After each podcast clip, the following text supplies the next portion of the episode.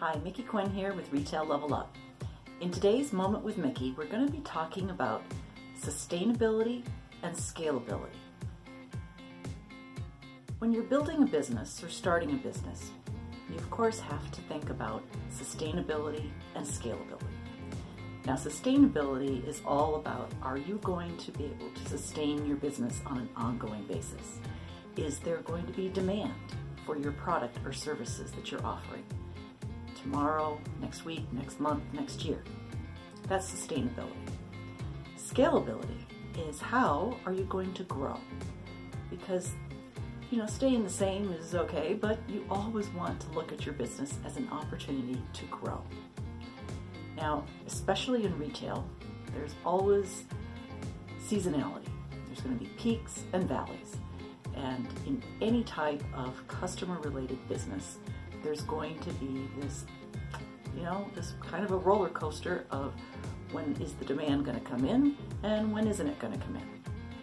So making sure that you build your business so that it is sustainable is very important.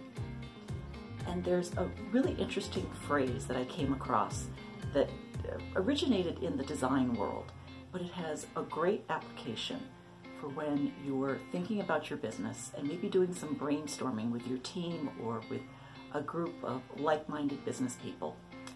And that's this phrase offering the best to the most for the least. Now, these three questions touch on the three most important things of any business. Offering the best is referring to what products and services do you offer. To the most is referring to your target audience. Who is your target customer and how are you reaching them? And at the least refers to your pricing. And now when you hear the word least, you might be thinking, oh, lowest price or cheapest. But no, least is referring to when the customer sees your pricing, they're going to recognize what a great value you're offering. So let's dive into these a little bit deeper. When you are talking about the best, offering whatever product or service that it is, you want to be known for being the best at it, right? Nobody wants to hear, oh, yeah, they're okay. No, when, when people are looking for a product or a service that you offer, you want the reputation that people are going to say, oh, yeah, you need to go to him because that they have the best. They're absolutely the best at doing that. That's the kind of reputation that you want to have. So, whatever it is, whatever product, whatever service it is that you offer, you want to be known for being the best and bringing your A game to your effort of what it is that you offer every day. Now, some retailers can get into the, the bad downward spiral of trying to be everything for everybody. And I'm sure that you have seen that happen to plenty of brands in the past. You might even go into a mom and pop store and you're just blown away by all the different product categories that a store has. That is when the offering gets a little bit too broad. So making sure that what it is you offer, you can do it at your very best. Whatever product it is that you're sourcing for your customers, or service that you're providing, or a combination of the two, make sure that you can do your very best.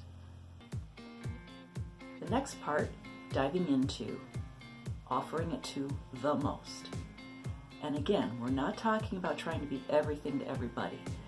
Your audience is not everyone. There's riches and niches.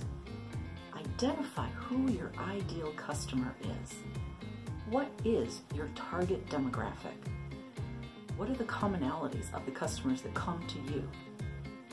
Asking yourself these questions will help you narrow down your target audience because once you have a specific idea of what the customer is, what do they like, why do they need you and your services or your product, then you can market to them in a way that really stands out.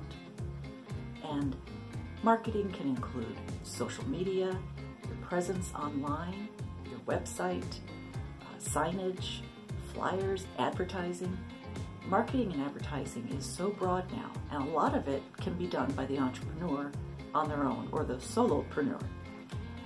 But identifying who it is you're trying to reach is a very important step, and it takes a lot of thought and a lot of deep questions. The third part of offering it at the least, of course, this refers to your pricing. And it should be recognized that when the customer learns your pricing, they recognize that as being a great value. So that's the three step formula for when you're brainstorming about starting a business or you have an existing business and you know you need to maybe fine tune it a little bit or completely regroup because something has changed industry, in your town, in the way of doing business. You need to make some changes starting with this three step process of offering the best to the most at the least can really help you pinpoint some areas that you might have missed in your business model. And you may have left some things on the table that you want to pick up and take a new look at and offer a new perspective. For more tips like this, visit retaillevelup.com and be sure to sign up for our email subscription. We send Motivation Mondays and Top Tip Tuesdays because all of us can use a little extra motivation and we can certainly use some helpful tips. Because now, even more than ever, it's time to level up.